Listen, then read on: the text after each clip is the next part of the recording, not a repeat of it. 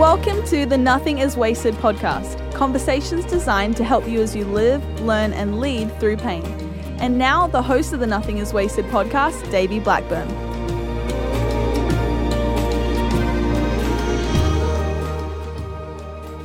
Hello, welcome to the Nothing is Wasted podcast. My name is Davey, and today is a very, very, very different day because I don't have a co host. And the reason is, is because this is an extra special episode. It is officially our 100th episode. I absolutely can't believe it. Um, to be honest with you guys, I am not sure I thought when we started this that we would have 100 episodes. Uh, this all started with just a, a little simple idea of trying to bridge the gap between what I felt like people, um, the questions people were asking, and the answers I, were, I was getting from other people that were helping me to heal. Felt like there were so many questions from all over the country of how is this guy still standing after the tragedy that he went through, and yet God was intersecting me with so many different people who had incredible stories of trial, tragedy, and transition. And I felt like I was the bridge builder, just going, "Hey, come here, listen to these conversations, listen to these people, listen to these stories," and um, and man, you you guys have just shown out big time on not just listening to this and engaging with us and being a part of our community, but also sharing it with other people. And so uh, it just really it overwhelms me to think about what this podcast has done and um, the, in these last 100 episodes and the healing that has been sparked in people's lives because of this. And uh, it really excites me to think about in the next 100 episodes what God's going to do through all of this. And so I just want to thank you. I want to thank you so much for being um, one of our listeners and for sharing this and for engaging with us and for really leaning into the hard things um, so that you can find healing in the middle of the adversity that you're facing, the trial that you're going through. Today, I've got an awesome interview, and I'm biased because um, this is probably one of my favorite interviews. No, hands down, my favorite interview of all time because it happens to be with my favorite interviewee, my beautiful wife, Kristi. Um, for so long, we have had uh, so many people reach out and say, Hey, I want to hear Kristi's story. I want to hear Kristi's story. I want to hear Kristi's story. And honestly, we've wrestled with it uh, because there's layers and layers and layers with her story. And we wrestled with what's the best way to share her story.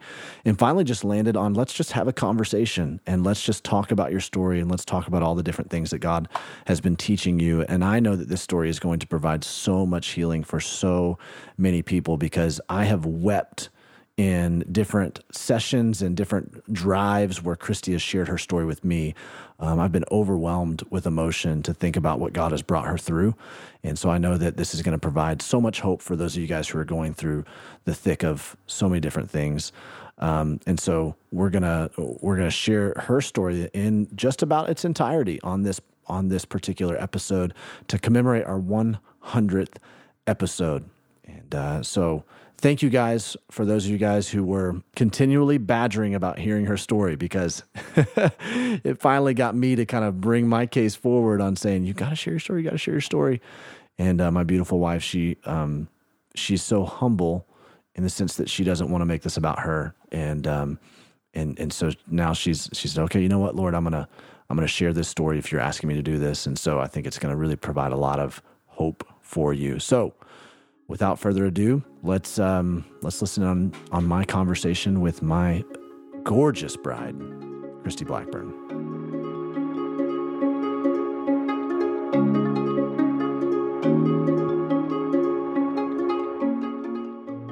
Chris, babe, so good to have you.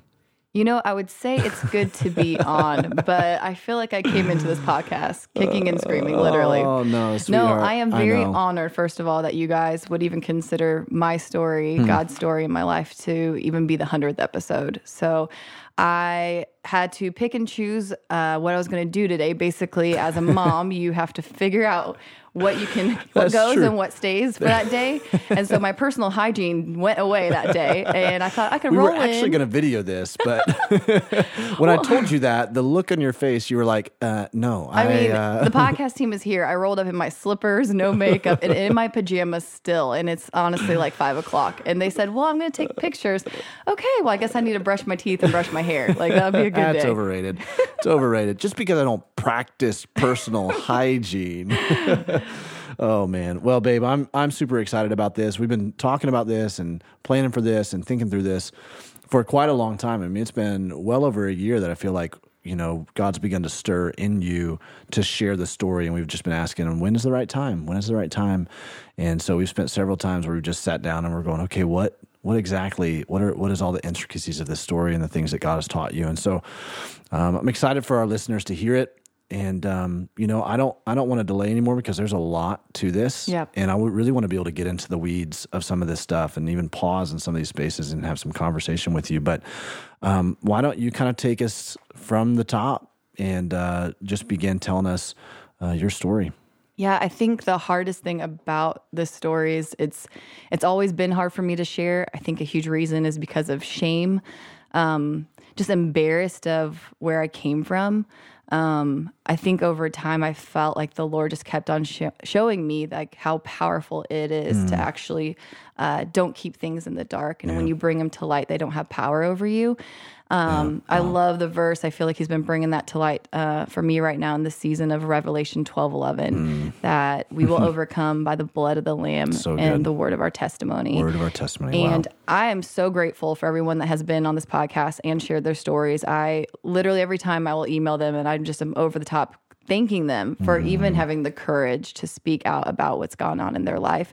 But what f- it's been feeling like I've been a hypocrite in a way because I've been telling everybody how important sharing stories is, but I kind of refuse to share mine. And um, what's even crazier is I've I've literally hid this story from even my best friends my whole life. Like the only person that even knows it in its entirety is you, Davey. Yeah, I think that's really important to note because you know right now the listeners are getting a, a, a window into your life that that you're right. Some of the closest people to you don't know some of these aspects, and so this is a this is a big deal. We don't take it lightly. I mean, it's heavy for for you and I to kind of enter into this space, and so I want you guys to know this is a gift. You know, um, I I don't know if we would often say this, but I want you to feel as the listener like this is a major gift um, that Kristi's uh, putting this out there to you, and really anybody who shares their story. It's a huge Yep. gift. It's a lot. It's a space where you're entering into with vulnerability. Yep. Um, but I believe that this is going to really help and heal a lot of people.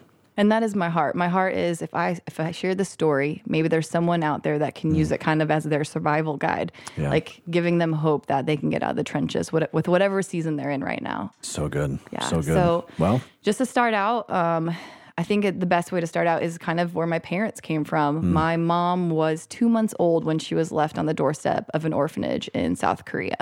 And what's crazy there is basically they say that you are loved if your parents took the time to drop you off at the doorstep Hmm. because they're um, they would drop them in ditches or trash cans or kill them like all this Yeah. stuff because of uh, shame or whatever. So yeah, we'll set the record straight because a lot of people ask what your nationality is. So doorstep in. South Korea. so I South did say South Korea. So Seoul, Oh, South that? Korea. Okay, yeah. yes. And so I'm half Korean, half Yeah. white. There you go. Um, and so with my mom, so she- obviously she was there for 10 and a half years and then she was adopted by my grandparents here in the States. And my dad, he actually was a product of an affair. So um, the the guy who raised him, which I thought was my grandpa most of my life, uh, was an alcoholic and very abusive and a lot of it went towards my dad. And now we can see in hindsight knowing actually more of the information we can see why he was very abusive towards him channeling a lot of the frustration and anger uh, about the fair towards him.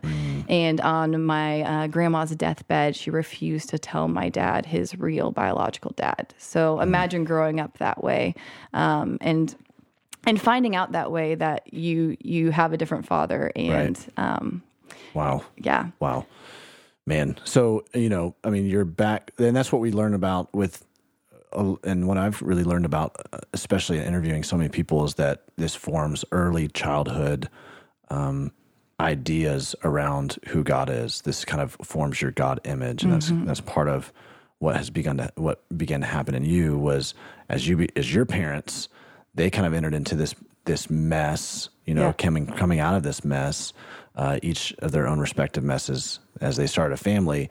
It, it you know your family began to to start out with a shaky foundation as well. Yep. And they both did the best that they could with what they knew and Yeah. what they what they grew up with. And so it's been really it was really hard because my dad, he was a pastor. Um, and so also was my mom. She was a pastor's kid. So here I am as a pastor's kid, and I'm feeling this need to be perfect in church, be perfect for my dad. Um, but then we would get home and it would be a different story. So with my dad, it was just really hard because there was a lot of abuse in the house. It wasn't fully physically abusive, but just a lot of emotional and mental abuse. I felt like um, we would go to church and my dad was the senior pastor and we would pretend to be this perfect family. But then when we get inside our house, it was such a different story. I felt like I was always walking on eggshells um, and didn't really understand um, God fully or my dad fully because of it. So he he was a very angry man, and I didn't know at the time, but he was actually diagnosed with bipolar disorder. But at the time, you just know, okay, at, there's some points where my dad's gonna be really fun, like in that manic um, stage, and then there's points where my dad's just gonna be really angry all the time, and I'm gonna do everything I can to make sure I'm perfect, so he's not angry towards me. Um, and so I correlated that with the Lord as well. So there's gonna be times that God, I understood His wrath very well because of it. Um, I knew that God, He needed me to be perfect in order to go get to heaven. So I was going to be the perfect Christian, the perfect little girl, and then I can maybe go to heaven, and He would love me. So I, I always correlated both of that with how my parent, my dad would love me, or God would love me.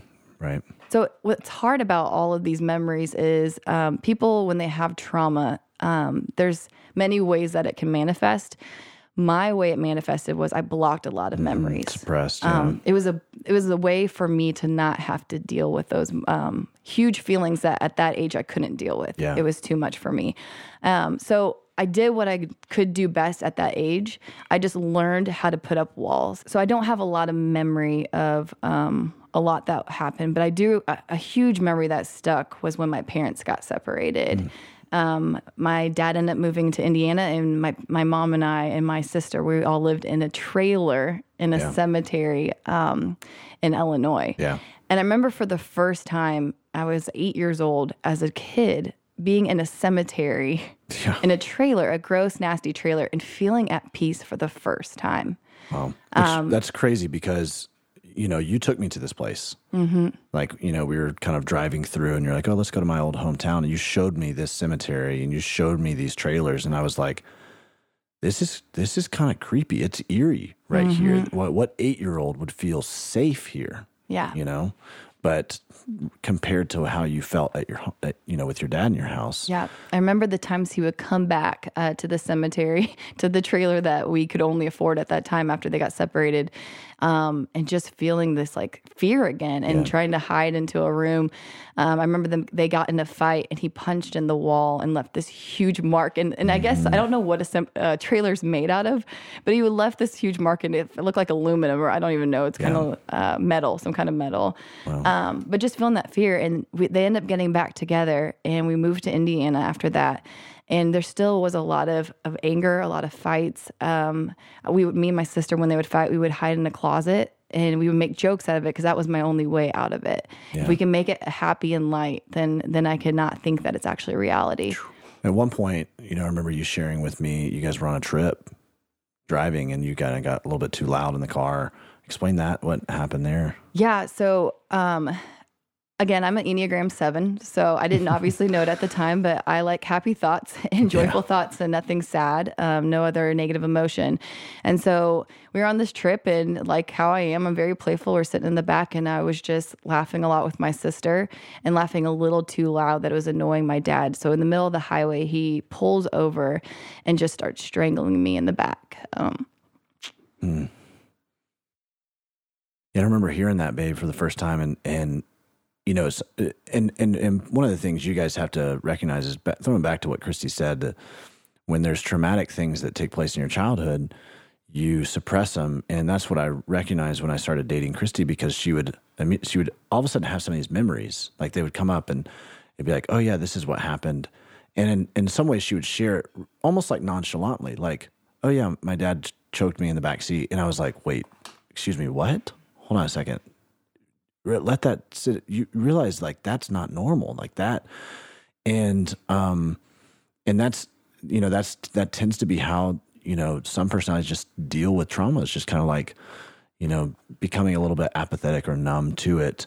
But i just remember the phenomenon of that like these things randomly these suppressed thoughts randomly or memories coming back up and you're going oh yeah i just remembered this you know? Oh, yeah. It's like, wow. Well, I didn't even remember that the actual memory, which is crazy because I was pretty old um, until I was in counseling, and I I told them for some reason I'm having this reoccurring nightmare that someone's choking me in my bed.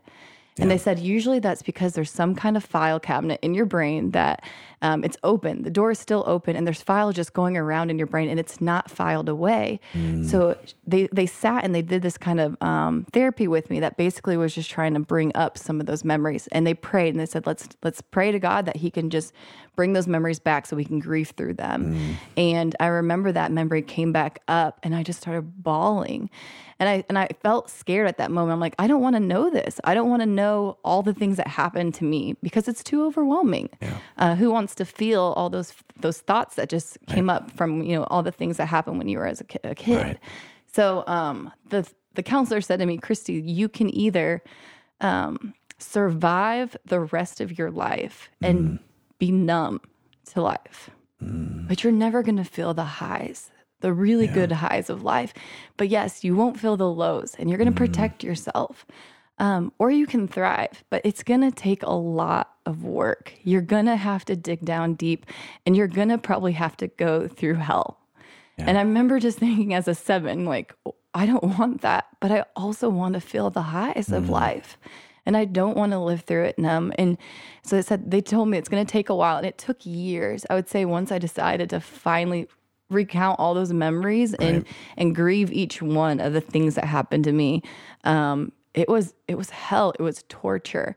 Um, but I feel like now I'm out on the other side and I feel unscathed to tell you the truth. And I feel like there's hope and I, and I've been able to help a lot of people with it. And so I'd encourage people out there that if there's something they don't want to deal with to, to really go through counseling to, to bring those back up and to work well through them with somebody. It's so good. You know, you've you have experienced a lot of healing, but you know, for the sake of telling your story too, I also want to make sure our listeners understand that you know just this right here wasn't the extent of uh, you know the abuse that you experienced and just the neglect and the abandonment and um, you know that it that it got even worse. Um, you know, I remember you you telling me just some of the kind of your early teenage years, how you responded to this, and as you grew and learned to grow apathetic. You know that this was kind of a defense mechanism that you could almost like kind of hold power in some ways with this this idea of apathy. Can you explain that a little bit more?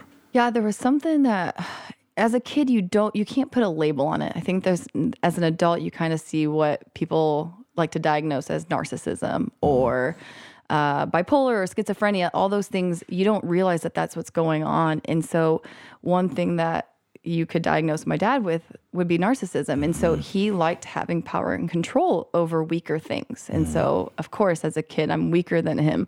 Um, but I found out pretty soon and pretty early on if I was apathetic when he's screaming at me and the abuse he would say and all the mean things he would say to me, if I just looked at him smugly, that it would just get under his skin. So I learned just to do that and to not even care. And I turned off all my emotions to everything. So not even just to him, I learned how to be apathetic towards everything.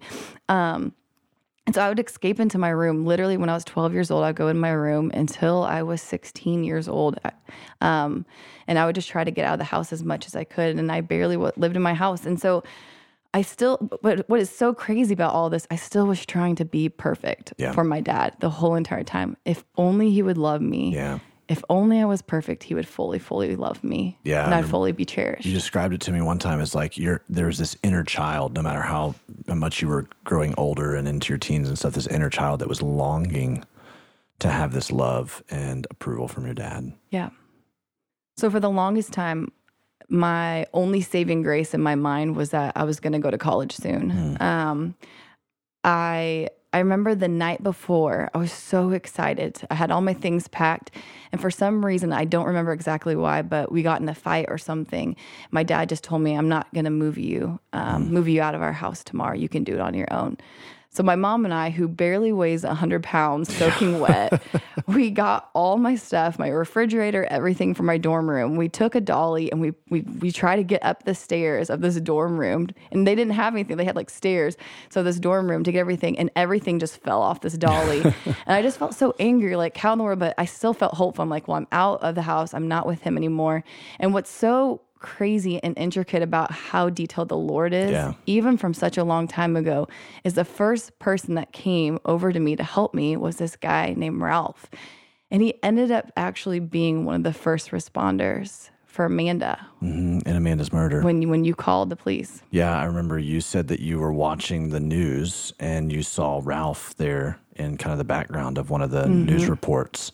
And uh, as you were telling me the story, you were like, "Yeah, this guy that came and helped us move, like rescued us, uh, first responded in some ways to you and your mom trying to do all this and this heavy lifting by yourself was him." And I was just like, "What?" And there's as we go along, there's going to be a lot of different things that you're going to hear that God kind of weaves into our stories well before we even knew each other. But I think it's just important to note these things because this is part of God's ri- redemptive writing process. Yeah. Um, so, anyways, you're you're trying to move into college. Your dad doesn't help. Yeah. And uh, you finally get into this dorm room.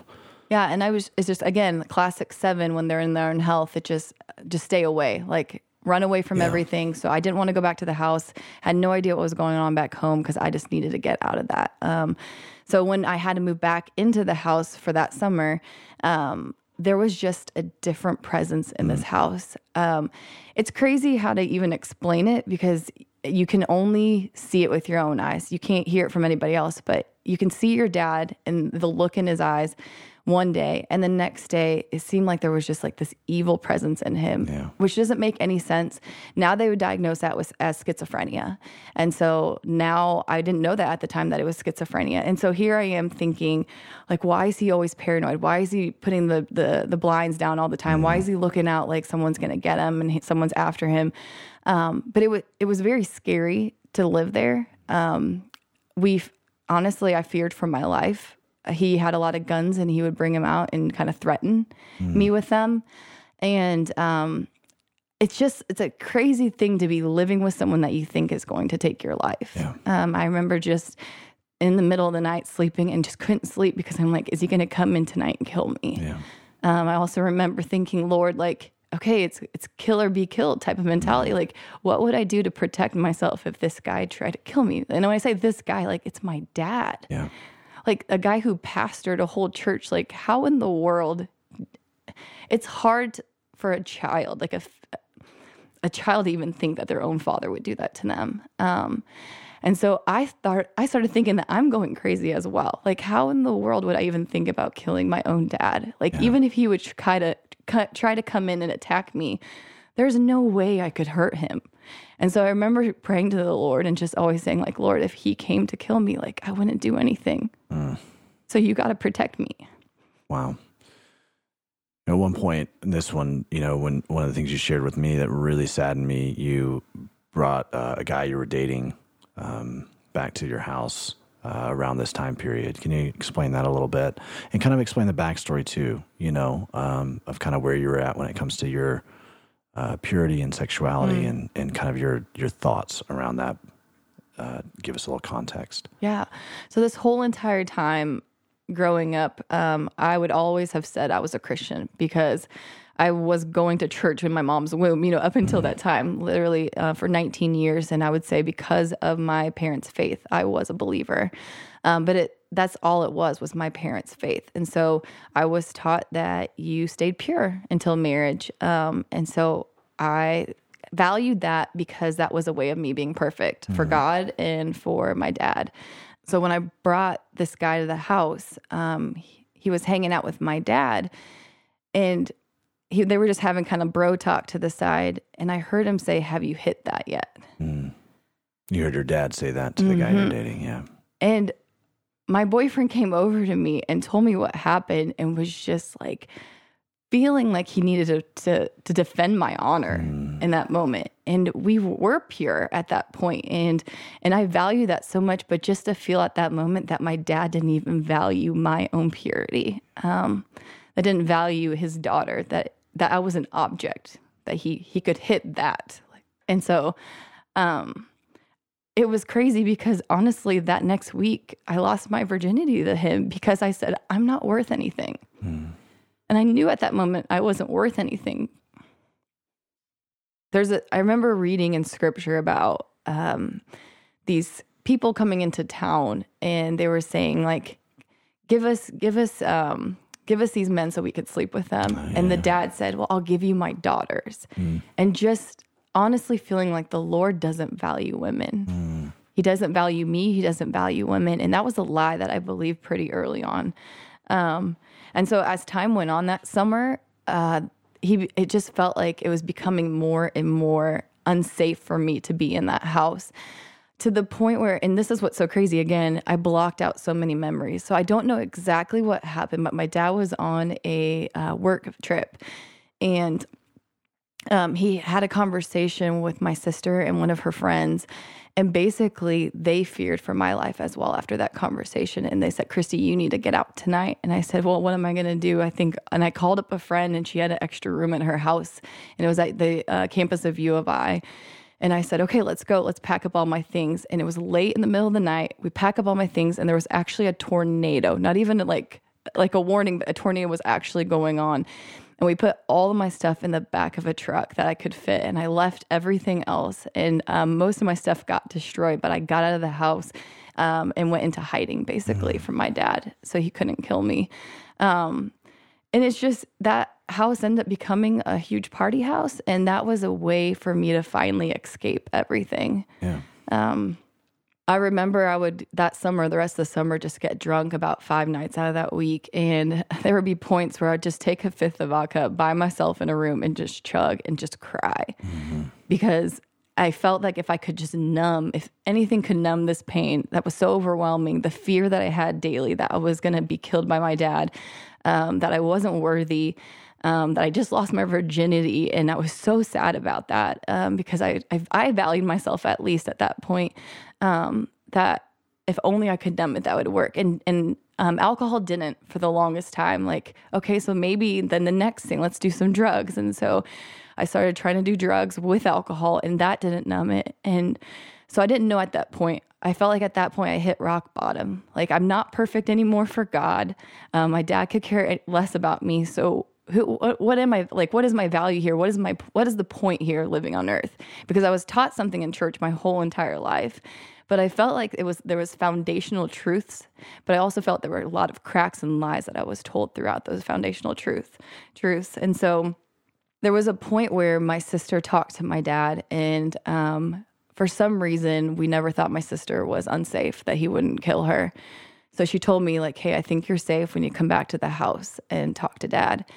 And I don't really remember a lot of that conversation, but what I, the last thing I do remember him telling me was, I wish you were never born, you effing ugly bee. And what's crazy is at the time I didn't realize it, but what set me at that moment, what, that I started believing about myself and about everything else was that everyone will always leave you. Mm. Because the person that's supposed to love me unconditionally, mm. you think your parents are supposed to love you unconditionally, that they didn't wish, they wished I was never born. And then that I was not enough for him to love me. So I went through this life thinking everyone's going to leave me and I'm not enough. Mm-hmm. That was the last words that your dad ever said to you. Yeah. Like you have not had any kind of face to face, voice to voice interaction not since with your that, dad when I since was 19 that, years old. Yeah. since those words. Yeah. Man. Um, rock bottom was probably the best place I actually could have landed, to tell you the truth. I think if I would have lived this nominal Christian life of doing uh, what I thought was being a Christian, um, I wouldn't be in the relationship I am now with the Lord. So I thank God that He He allowed all the suffering in my life at that point. Um, it was crazy because I knew that something had to give. Um, I was scheduled to work during, so basically, fast forward to Christmas break, I was scheduled to work every single day. I actually had two jobs. I was supposed to work uh, both of those jobs every single day. And um, I was asked to go to this thing called Christmas Conference with a campus ministry that was at um, IUPUI. And I remember telling the director of that campus ministry, hey, like, it's almost impossible that I'll be able to go. One, I don't have the money for it. Two, I'm scheduled to work every single day. And three, I probably don't really want to go with a bunch of Christmas Christians on Christmas break. But it was funny because he just said, well, pray about it if you can get those and we can pay for your trip and you can get off of work, would you go? And I said, just to kind of appease him, sure, I'll do it. So I remember that night before everyone was leaving for Christmas conference, I decided to call my bosses And I just prayed. I said, Lord, I know you're not going to do this. And I know you don't love me. So I'm just going to call just to prove you wrong. And I called them and they both on the phone during the busiest season that no one, you know, it was, I was working at the mall. No one Yeah, would let retail, you go. Yes, right. retail. no one would ever let you get off. They just said to me, yeah, I think that's totally fine. We can get your shift covered. Both of them. Wow. And I, and I felt chills in my body like, Lord, you're doing something here. Mm-hmm. So I said, okay, I'll go. And the next day I got picked up by a random person I'd never met and was in her car for five hours going to Nashville, Tennessee and slept on the on the floor of a hotel room. and it ended up being this girl named Kristen, who she's one of my best friends today. Um, the whole time I'm there, I was so confused. Everyone was so happy. I remember someone coming up to me and saying, How do you like this? And I hated it at that point. And I just said, I don't understand why everyone's so happy and y'all are sober. That was my first thing I said to them. But they said, Okay, well, just pray that the Lord just softens your heart. And that, I mean, when Christians say those kind of things, you just like are like, seriously? Like, I don't even know what that means. But I said, okay, Lord, this is what someone told me. I'm going to pray. Please soften my heart. Whatever that means, please do that. And the next day, I start going through these talks, and this hard, callous, jaded girl who mm. has every single wall up towards every single person who learned how, how to be apathetic started having feelings hmm. and emotions. And I just remember throughout the day, I just kept on tearing up for certain things. I'm like, God, what is this on my face? Like, it must be leaking. like, I don't understand what's going on. And I still, I questioned it for the longest time, but I would say at that night, like, that was the night that the Lord captured mm. my heart and that I gave my life to Jesus. And it wasn't my, my parents' faith, it was my own faith. And he, he took all, like for the first time I understood what grace meant, that he actually loved me. Mm. But I would say that it I didn't fully get a lot of those things until years later. Yeah. Yeah. I think it's a profound moment. Absolutely. How God met you right there. Um, and you kind of you had this salvation experience. But one of the things I really love about your story is the threads uh, and the parallels I see in your story with like the story of the people of Israel and coming out of Egypt and then wandering in the wilderness. And I know it's one of your favorite stories. In fact, you're developing a talk right now for a conference you're going to be speaking at in May, where you're talking about Moses and you're kind of sharing your story through that lens of Moses. And, you know, in that same spirit, you know, at that moment, it's like you you were rescued. You like you were you were marched out of Egypt in that moment, but there is, and we're going to talk about here in a second, years of wandering where God was and has been working at getting Egypt, so to speak, out of you and Yeah. learning what this looks like to be healed. Um, Yep. you know, The best way I could even explain that is I at that moment then I knew like okay, I need I need to do something about all the past issues in my life. And so I went to counseling immediately and um, after a year I was so frustrated that I didn't feel like I'm healthy. Like I'm a healthy functioning human being that doesn't have like crazy emotional reactions to things or triggers. And so I told the counselor like why do I still have triggers? Why can't I handle this emotionally? And she just said to me so sweetly, "Hey Kristi, you are only 20 years old and you've had one year of like working through all this stuff, mm-hmm. but you've had 19 building blocks of just unhealth. Mm-hmm. So you have that one that you can measure to that 19. You have this isn't a sprint, this is a marathon. It's going to take a while. And now looking back, I can just see how God, just how you said about the Israelites, taking 40 years just to get Egypt out of them. So they Mm-hmm. left Egypt, but he fully had to get Egypt out of them to get to the promised land and to understand and want to be in the promised land. Yeah, right. That's a that's a huge difference because growing up you think heaven is going to be mansions and cotton candy and pools and all these fun things. But what if it's nothing and it's just Jesus? Is that enough? And. I mm. think that over time, he had to show me, Kristi, like, I want you to, and I'm going to prepare you for the promised land, but I have to get all this junk out of Yeah. you because Wow. there's a there's a lot, yeah. and it's not going to be quick.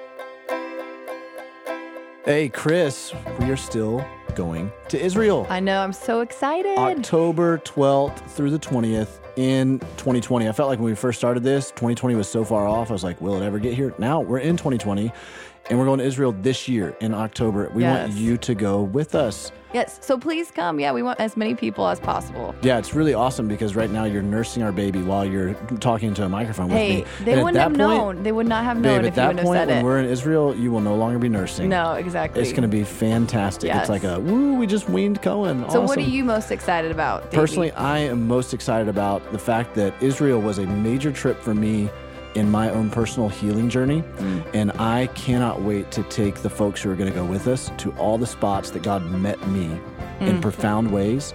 And I just believe this is going to be a majorly healing experience for so many people who are coming with us. That God's going to match us up with exactly the right people who need these experiences, the Bible to be opened up to them in a way that it's never been opened up to them. Uh, we're probably going to we're going to definitely do a lot of teaching and stuff at the different spots. It's going to open up God's word in ways you've never seen it. But also, uh, we're probably going to do some worship at some of these hmm. spots. I want these stops at these locations to not just be a touring thing, but it to, to be a healing thing, to be a moments where we meet with God. So that's what I'm most excited about. Yes. Do you want to know what I'm most excited about? I would about? love to. That's what I was waiting on. I want to hear. Awesome. Yes, I am excited just to feel like the Bible is coming to life. Yeah. Like, I feel like you can read it as much as you can, but you're not going to fully get it unless you immerse yourself in the culture and actually see the buildings where all this happened. So I'm super excited about that. Yeah. So we still have spots available. We only have a total of 50 spots available. And so make sure you act on this fast. The deadline's coming up here in a couple of months. There's going to be a deadline. So nothingiswasted.com slash Israel. Nothingiswasted.com slash Israel. To hold your spot, you only have to have the deposit in right now. We go through faith-based expeditions. It's a very reputable company. We've taken I've taken all my trips through faith-based expeditions. So nothingiswasted.com slash Israel. Come to Israel with us in October. We'd love to have you.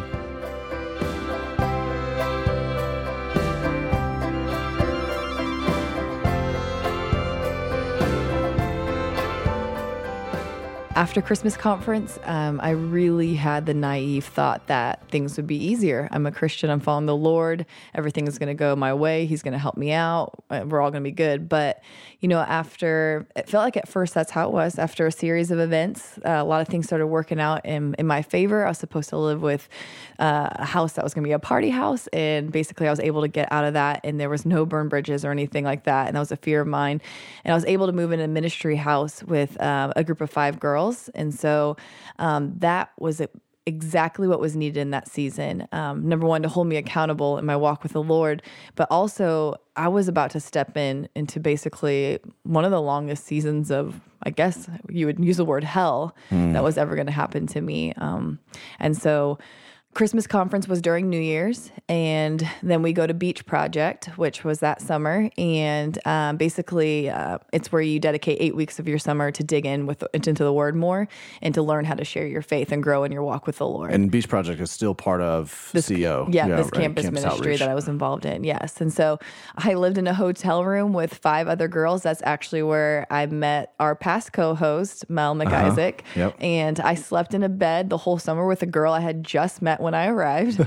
um, it was one of the hardest things at that moment being there and kind of feeling like I was a fake because honestly, everything that was going on back at home was pretty much crazy. And I had to hide it from the girls because I'm just thinking these girls are not going to understand any of this kind of stuff. I don't even fully understand what's going on. Who can grasp some of these things that are going on at home? Um, so I'll explain some more of that. Basically, when my parents got divorced, they got divorced. Um, my sophomore year in college, so a semester before I came to know the Lord. Um, my mom moved into a one bedroom apartment, and my dad was at our old house. And we would get random phone calls from our family friends. Um, just that my they found my dad outside running in the middle of the woods with his pet parrot, but but naked. Um, my sister sometimes she would go over to his house and at one time she went over to his house and he pulled a gun on, on her and said if you would have came here 90 seconds beforehand um, i would have shot you because i thought you were one of them Wow. um, he would always look out the blinds paranoid thinking that someone's out to get him and so i didn't know what all that was i just knew that it that didn't seem like my dad Yeah. Sounds like Um, there was some kind of mental health deterioration that was happening right there. Yes. And honestly, now that I have my PA degree, when I was working in behavioral medicine, I just started pinpointing certain things. And I realized that if my dad would have came into that my clinic at this time, I would have said that he had schizophrenia. Hmm. And so when you're going through it, as a young kid and you're not educated on this, it doesn't make any sense to see your dad go down the spiral that your I mean your dad was a, my dad was a senior leader. He was a Yeah. pastor. I mean, he was a vice president of a multi-million dollar company. Like Hmm. this guy is high capacity, high functioning, and now he's sitting here running around naked with a parrot. Like Wow. I, it's even hard to say that out loud. So basically, now back at Panama City Beach, where we were staying in the hotel, um, one night we were all sleeping, and I received a phone call that woke me up in the middle of the night. And it was from my mom. And the, I think the biggest thing that people have to understand, and Davey, you know this about my mom, she's very stoic. Yeah. She yeah. doesn't show emotion. Not at all. Um, she never likes to even admit like some of her weaker emotions. And so my mom called me, and all I could hear from her voice was that she was terrified for her life. Wow. And I remember just thinking like, okay, there's there's, there's absolutely no way that my mom's doing this. Like something bad is going to happen. Um, so hearing so hearing her frightened on the other end of the phone just honestly put me in a panic. I was wanting to protect her. Um, I could hear my dad pounding on the door, screaming to let him in that he wasn't going to rape her. Like those were Wow. Those See, were that's what his- he was saying. Those were his words. was, Yes. I'm not going to rape you. which doesn't make any sense again to me you you guys are divorced and that's not the first thought that's going to go through my mom's head that she's not going to let you in she's not going to let you in just because she's not going to let you in and so i'm sitting here begging my mom on the phone at this point mom please don't open the door. Please don't open the door. And she's like kristi if i don't what are the other options? And what you got to realize is my dad is 6'3 at that point he was over 200 pounds. My mom's five feet soaking wet like 100 pounds. Like there is no way that my mom's going to be able to defend herself. Mm-hmm. And so she said i have to. And here i am like okay i'm going to call my sister i'm going to call our family friends to come over i'm going to call the cops so i i hang up the phone and that moment i remember saying to myself this is probably the last conversation you're going to have with your mom hmm. Wow. so I mean, I feel like it, the con like from me ending the phone call, from me getting the next phone call, it felt like an eternity. Wow. I mean, it maybe was thirty minutes, but when you think your mom's dead, uh, those thirty minutes feel like an Yeah, eternity, honestly. right. And so, I got a phone call, and basically they said that they they came over. He ended up leaving, and throughout that summer, things like that kept on happening where my mom would call me again or my sister would call me again. And I just felt like it was kind of in a weird way. I felt this guilt for me being safe um, away from all of that and that my my mom and my sister were having to deal with that Yeah. with my dad. Yeah. So I felt like I needed to come back, but my mom kept on saying, "Stay there because at least I know that you're safe."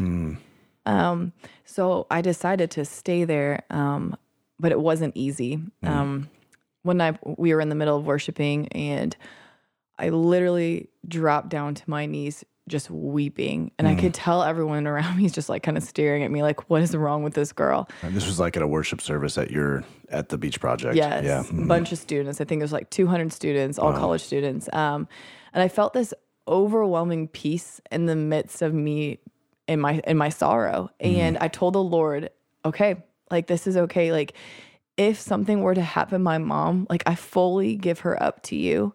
Um, but she lived a faithful and obedient life, and I would be okay on my own. That I would be able to survive. I could serve him, and I'm going to do what he wants me to do, no matter what. And I feel like that just created this deep relationship with him because when you have nothing, like Jesus becomes your everything at yeah. that point. Right. Yeah. Hmm. So in that same week, we ended up talking about forgiveness and how Jesus forgives me. And not only does he forgive me, but he forgives like the sins that we think are the most unforgivable sins, hmm. which obviously we know that's a level playing field, that all sin is the same in God's eyes. But like for us, we think that like, you know, be, to be a murderer, like he forgives the murderer, he forgives the prostitute, he forgives the thief. Right. And I'm sitting here thinking that, okay, I'm struggling with forgiving my dad. Hmm. And I felt like the Holy Spirit just started convicting me slowly, like, Kristi, like, you need to do this, not just for him, but honestly for yourself. I was mm. told at that moment that bitterness rots the hand who holds it. wow. And I knew that like the hatred and anger that was going on in me was so long in me that it was turning into kind of rage and just bitterness. Yeah. It was honestly slowly destroying me. And I felt like it was being projected towards others. Mm. Wow. So as weird as and as crazy as it sounded, like I decided on that day to forgive him. And I remember saying, like, if I'm going to forgive him, like I literally have to put a stake in the ground and mm. say daily, like the moment any trigger happens or the moment he does something else that's like sending me down the tailspin again, that I'm gonna say no to God, like this guy's been forgiven and I'm Yeah. not going to hold his sins against him. Yeah. Wow. So honestly, Davey, the cool thing about all this was that over time, that anger that was honestly destroying me slowly started turning into something a little more vulnerable and a little more weak, um, into kind of just sadness and grief and sorrow. Yeah. And finally, honestly, all that turned into to compassion for him. I started realizing, wow, this man who worked his whole entire life just to provide um, a life for his kids and his wife, basically just lost it all. And I'm just sitting here thinking there that has to be the loneliest of places. And before I would never have been there. I would have said good riddance, good thing that he's by himself, he deserves it. And now honestly it is more of a I have a compassion for him at this Yeah. point. Even still today, I actually had to talk to a, a counselor about this just because I felt like in a way like if I forgive him, like am I supposed to allow him back in my life? Mm. I, I know that sounds even crazy, but like when it's your own father, when it's a family member, like it is really hard to say you're forgiven, but I still can't allow you in my life. Yeah. Like that is like a hard place to to go at. And she just mentioned honestly, if someone is not safe, that is not good for them to be back in your life. Right, And so you can forgive someone fully and have no ill will towards them, but it's not a safe person to be in your life. Mm. And that is okay. And it, it honestly felt like it, this was an okay for me to just be like, okay, well, we've parted ways and that's okay. Mm-hmm. And he doesn't have to be back in my life. Wow. Well, you found out some more stuff about mm. you know your dad as the as kind of time went on there in this time in this context, this time period. Yeah. Why don't you talk through that a little bit? Yeah. So, I mean, again, we were getting phone calls left and right about different things. And finally, and again, I'm hiding everything from everybody. So mm-hmm. I'm struggling the whole entire time. I'm hanging out, supposed to have fun at this on the beach, you know, with my friends. And honestly, it just felt like hell. And I was, so I was at work and I get another phone call. And at this, that this phone call was just a lot different than the other phone calls. This phone call, basically, they said that he was in jail. Hmm. And that basically he stabbed a guy at a gas station in the middle of the night. And when you hear those words that your dad's in jail and he stabbed someone. Yeah. Now, again, this is secondhand information. I didn't hear it from the source, and so I really don't know what happened. But it's it was confusing, honestly, and I didn't. Again, I was embarrassed. Here I am with my friends, and I don't even know how to explain to them what's going on with my family back home because they don't they don't understand how I grew up. Right. Um, and so at that point, I was forced to confront what was going on. I I literally was on the ground bawling, and everyone's like, "What is going on? Like, what is happening? I feel like you've been off this summer." And I still refused to tell them. Um, later, I find out that he someone posted bail for him, um, and he ended up leaving the state and um, didn't go to his court date, and so there was a warrant out for his arrest. Wow. Um, and again, no one else, like none of my peers, were going through anything similar to this. So I felt isolated. I felt lonely. I felt like I couldn't tell anybody what was going on. And I was go- digging deep into scripture. What was so neat about our, my relationship with the Lord is I felt like He would always meet me where I was at. And so the moment um, I became a, a believer and started following the Lord, I was 19 years old. I decided I would read the Bible every single year and do the Bible in a year every single year. And so um, every year, anytime I was going through something, that those scriptures would just speak to me right there at that time, and it would change every single year. And so, this specific time, I read the verse from John that Jesus promised um, us that it basically wouldn't be easy, and he says that in this world you'll have trouble, but take heart, I have overcome the world. So he gave me this promise, like, okay, like he's more powerful than all of this. And then I continued reading, and I saw in Matthew. Um, it said, "Do not be afraid of those who kill the body, but cannot kill the soul. Rather, be afraid of the one who can destroy both soul and body in hell."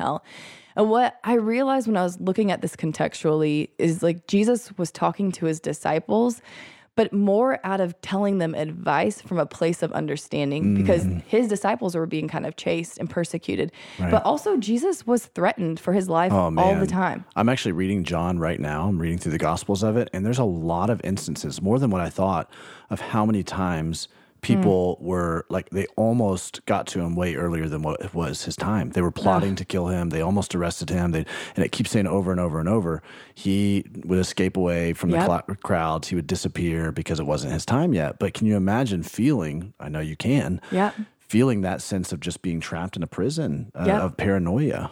And honestly, I kept on saying, like, my friends don't get this, my friends don't get this, but like Jesus did. Yeah. And so, as crazy, like, I know that we all say, like, we should read the Bible, like, it's, it, it grows you in your faith, but that was the only thing. Like I thirsted for the Bible. I thirsted for his words because I'm like, this man understands me and no one else does. And so um, it's it's so sweet that God has a way of doing that every single time. And um, one thing I end up reading in Jeremiah that says, um, "You will seek me and find me when you seek me with all of your heart."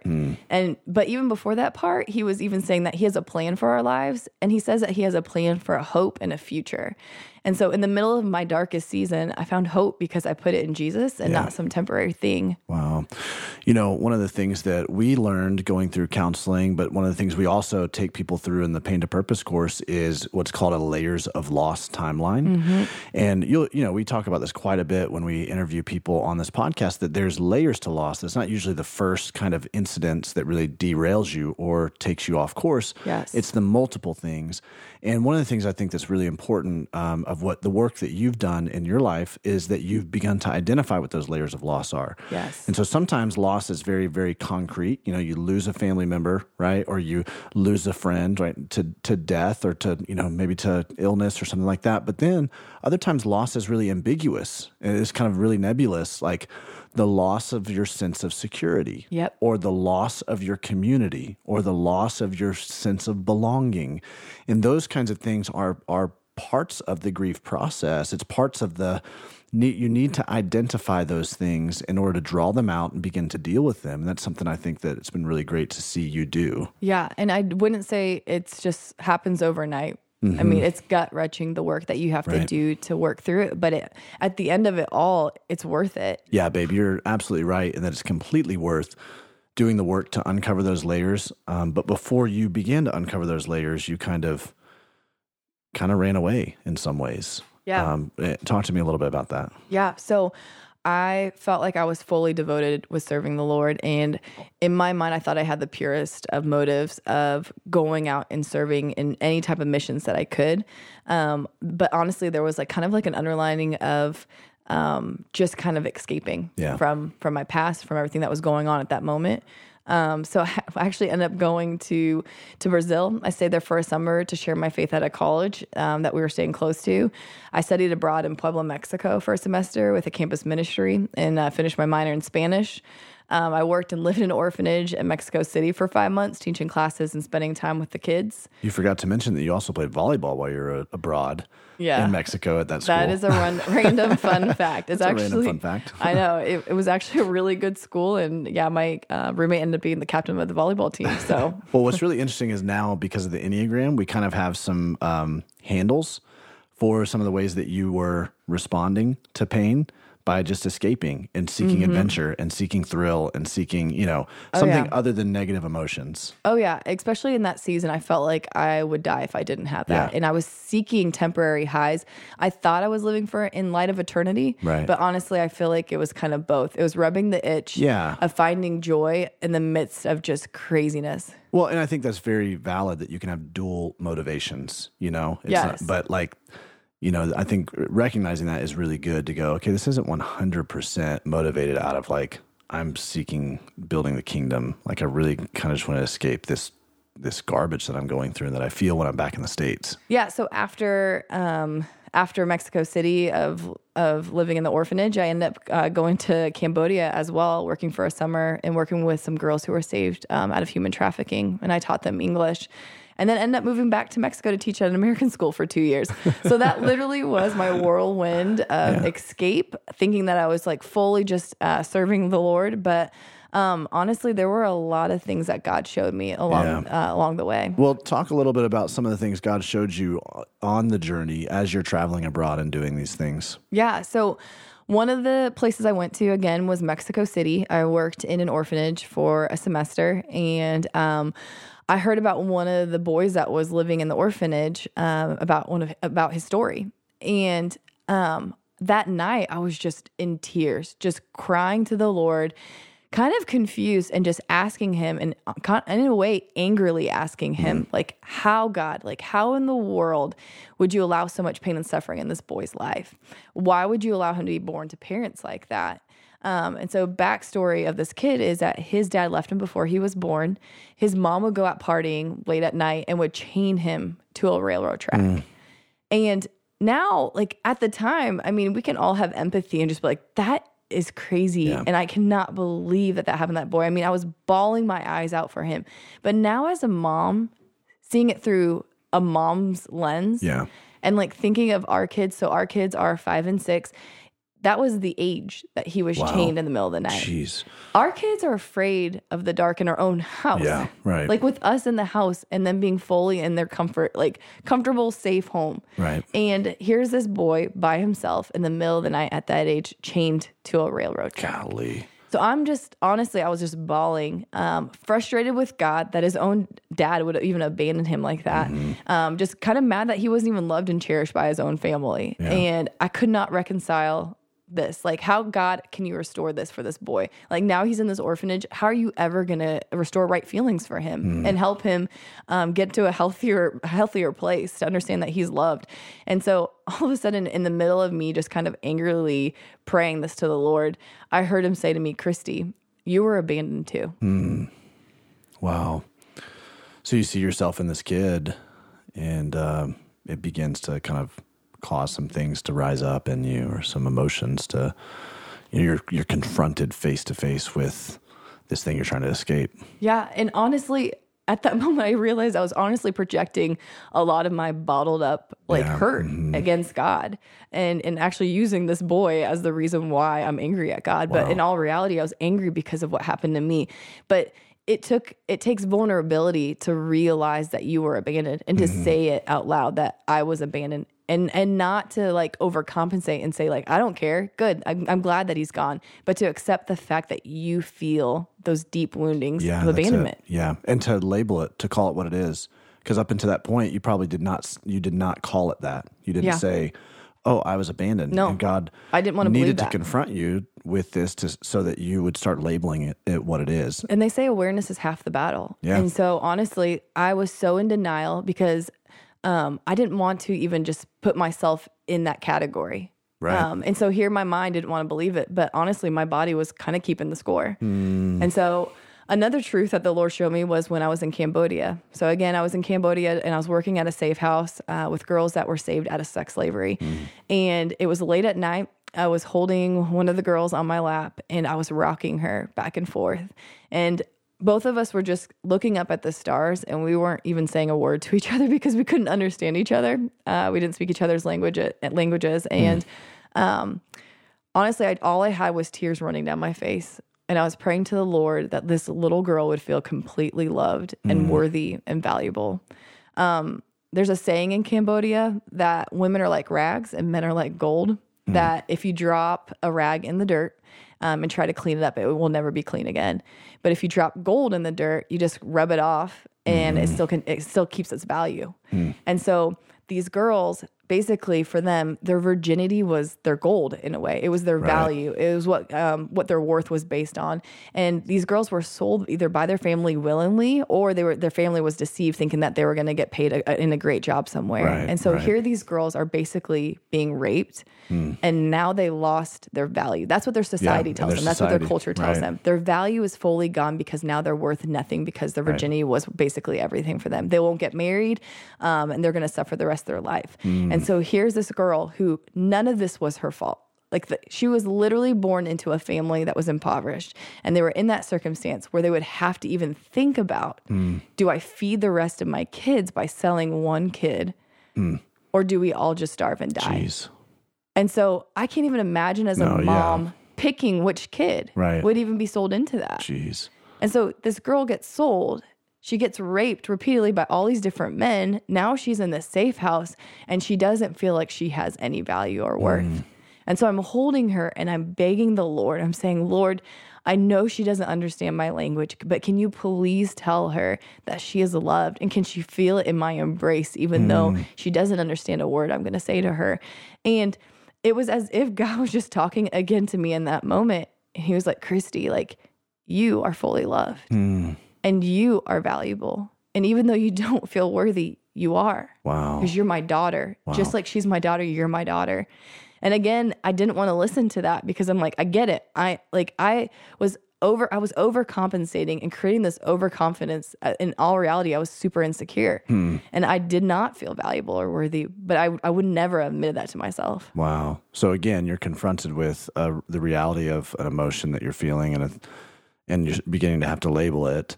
You know, and and they say that, but they also say be careful of the relationships you form with these kids because you're mm-hmm. going to leave.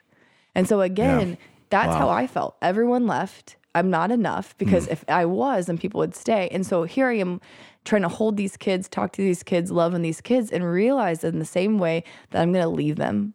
Wow. And so, you know, I love the verse where it says, "Even though my mother and my father forsake me, Lord, you'll you never abandon me, and you're right there for me." And so, literally, to to feel that grasp of knowing the fact that like the Lord will never leave me, He will always pursue me. That is hard to fully, fully understand when everyone in your life just leaves. Yeah. Right. And so, I didn't know how that would actually be taught to these Right, kids, and I thought maybe I could help.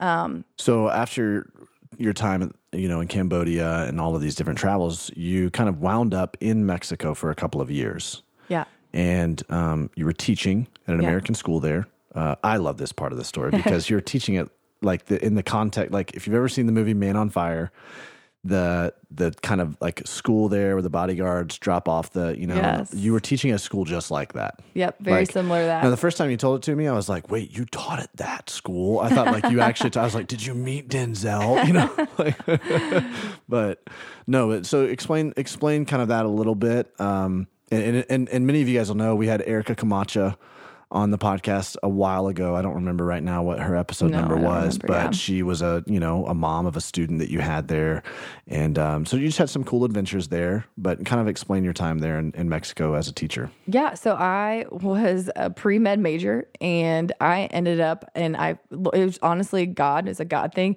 I ended up becoming an English teacher at the American School in Puebla, and I absolutely love my job. And again, yeah, it is very similar to what you said. I wouldn't say that every family had bodyguards, but a lot did.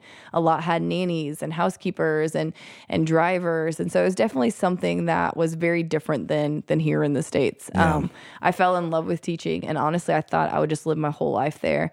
Um, but after about a year and a half, I remember feeling like, Lord, like I think it's time for me to get back home to the states.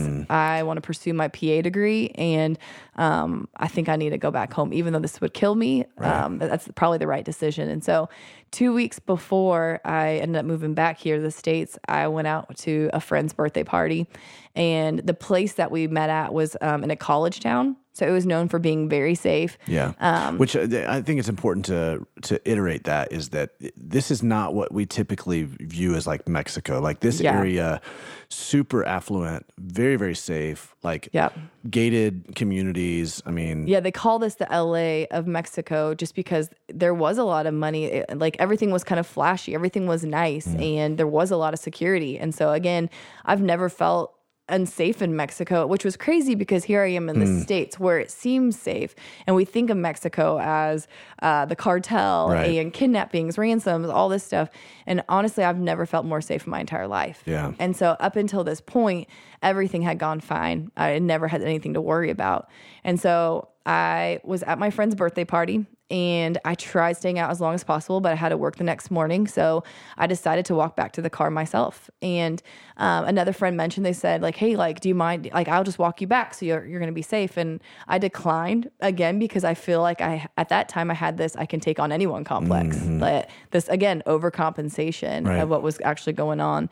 And the college is on the same exact street I was walking down. So you have armed guards there watching it. It's w- really well lit. So there's nothing to even be afraid of or worried about. Yeah. And I'm walking down the street and I see this group of people walking um, on the same sidewalk as me. And typically, what I would always do, just a rule of thumb, just to stay safe, is if there was one person walking by themselves and if it was a guy, I would cross the street to make sure that I was safe, that I wouldn't be passing them one on one.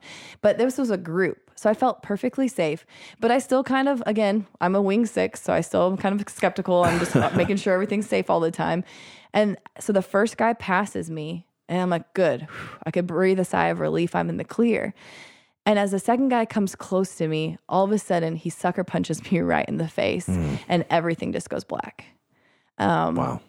The, the the first guy, I could feel him kind of like tugging on me, and I didn't know what was going on. Uh, come to find out, they were dragging me for my purse, and I didn't realize it. I was dragged into the middle of the street. They were kicking at me. And for some reason in my mind, all I can think of was hold on to your purse, hold on to your purse. And if I knew that's what they were wanting, I would have just let go. Yeah. Um, so I end up waking up to a taxi driver um, trying to get me up out of the middle of the street. Wow. Jeez. So he gets me up and he walks me to the sidewalk. And by this point, all the cars are stopping. Everyone's getting out of their cars. They're they're coming over. They're trying to help me. And I'm just saying, like, they stole my purse. Get them. Get them. They stole my purse. And they're asking me who.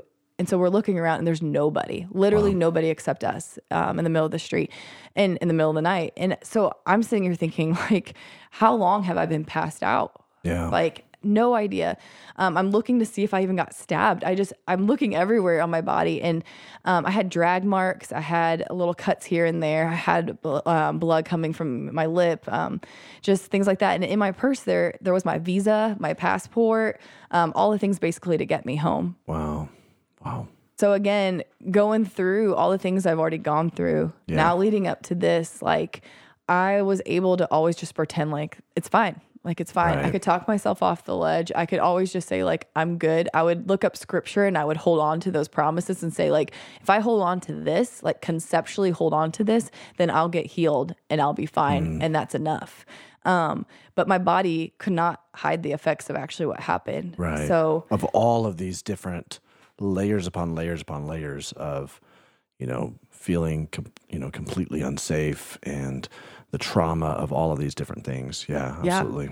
So I how I found out that I wasn't okay at this point was um, I ended up going to the grocery store that week, and um, anybody that even got close to me, my whole body would jump violently, and I would like gasp, like almost scream.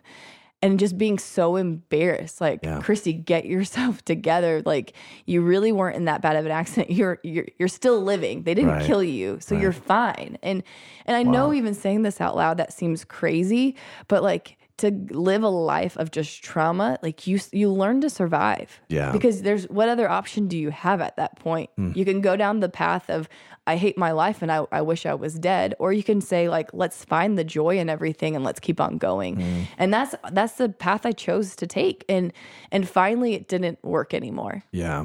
Well, and a lot of like your find the joy and everything was coming out of more of a personality of optimism, of Yeah. like, oh, everything's fine, kind of like sweeping it under the rug. Yep. And, you know, again, as we talked about earlier, you you needed to confront these things and call them what they are. Yeah. And I'm now obviously we can realize that that was PTSD. Um, Right. And I never, for me personally, just even saying like I would have had a diagnosis or I have a diagnosis, that just I hate that. Like I don't, I don't want to be a product of a diagnosis. I want to, I want to get past it. Um, I still have layers of PTSD still today from that. Yeah, I was going to say there are still times that you're on edge or you're, you're jumpy, about any loud things. noise. I mean, we're watching a Disney movie. I remember we're watching The Incredibles, and I screamed in the middle of the movie theater when one part came up. Right. And it's embarrassing for me that those are my reactions. And I know, like, um, that there's only so much you can do to heal conceptually. And again, like conceptually, there's no way, honestly, that we can heal. Like, it takes an emotion laden experience yeah, to heal an emotion laden experience. right, exactly. And so, what we were talked about um, in counseling recently was that you have these neural pathways, and there's a certain neural pathway that goes to your your fight or flight response if you've had a bad trauma experience. You can have the a same type of experience, but with a different outcome that will actually heal that mm-hmm. area of that fight or flight. So that trigger doesn't trigger you in the same way because you're saying, well, this one was unsafe. This experience was unsafe.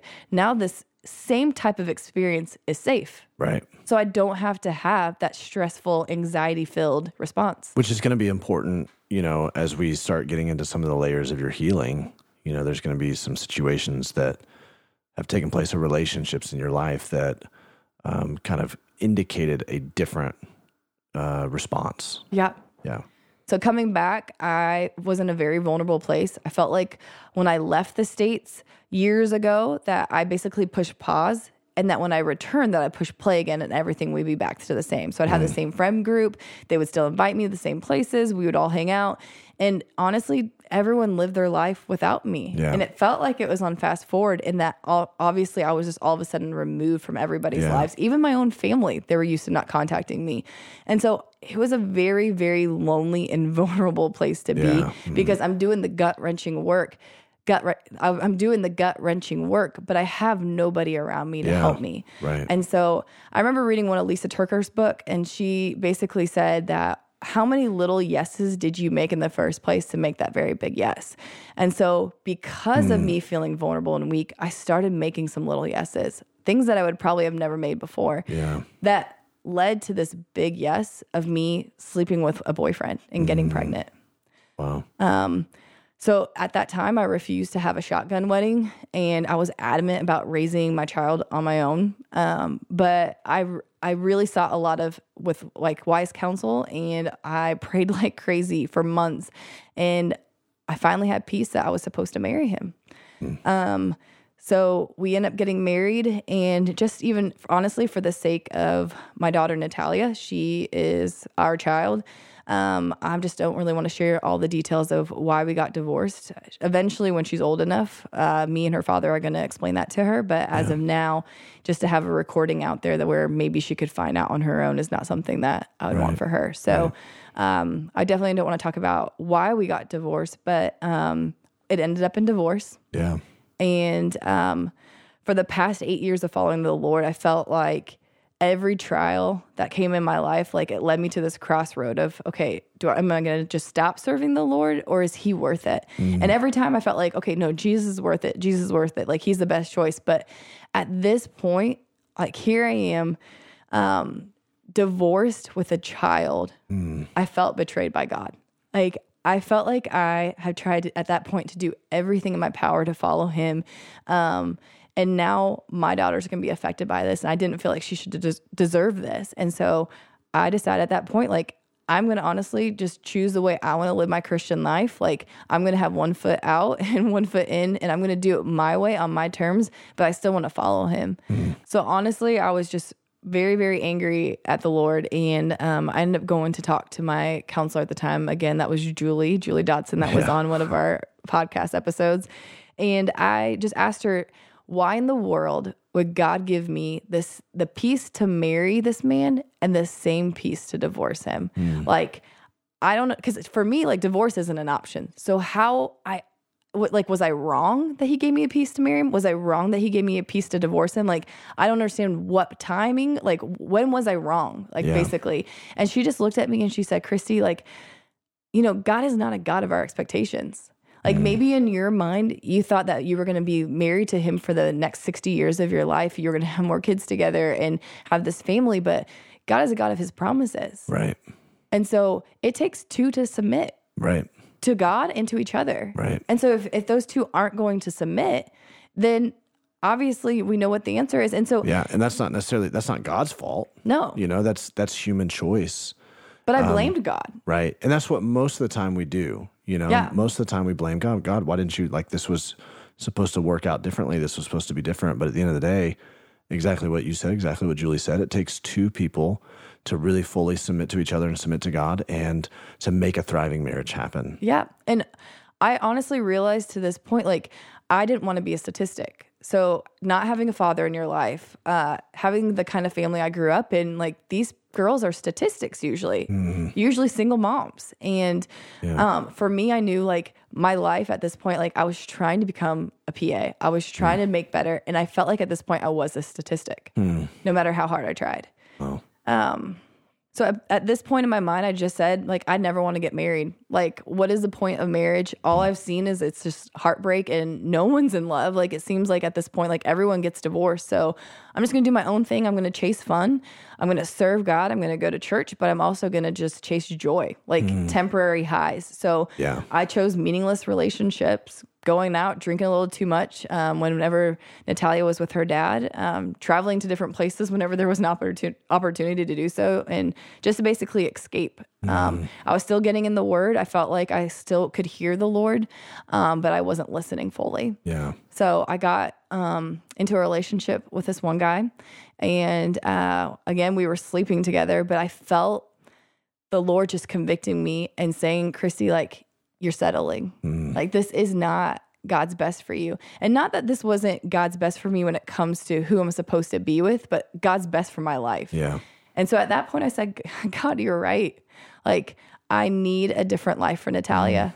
I don't need her to be going um, in the dating scene with different boyfriends coming in and out. I don't need her to see that. That's okay. And, Yeah. and to be a statistic as well. And so um, I felt like he was like, Kristi, you forgot your first love. And I felt like I did. And I was reading at the time, um, and a scripture came up and it said, um, somebody asked Jesus and it said, What is the greatest commandment?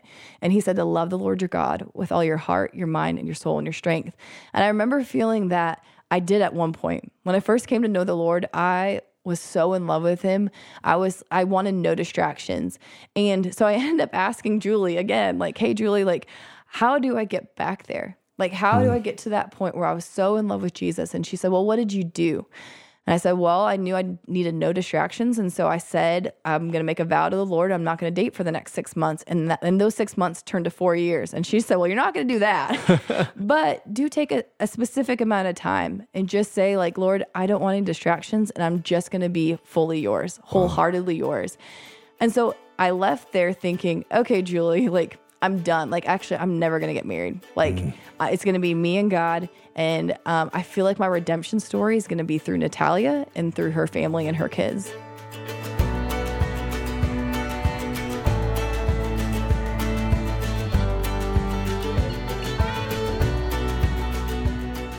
Hey, we're just going to push pause on this conversation that I'm having with Kristi. And I want to bring to your attention a special deal that we're running just for this 100th episode. To celebrate 100 episodes, we are knocking $20 off the price of the Pain to Purpose course. And we're giving you, podcast listeners, a special promo code. This Pain to Purpose course is essentially the step by step process that we take our coach- coaching clients through, that uh, so many people have gone through at their own pace, and it helps you step by step navigate your valley, wherever you may find yourself.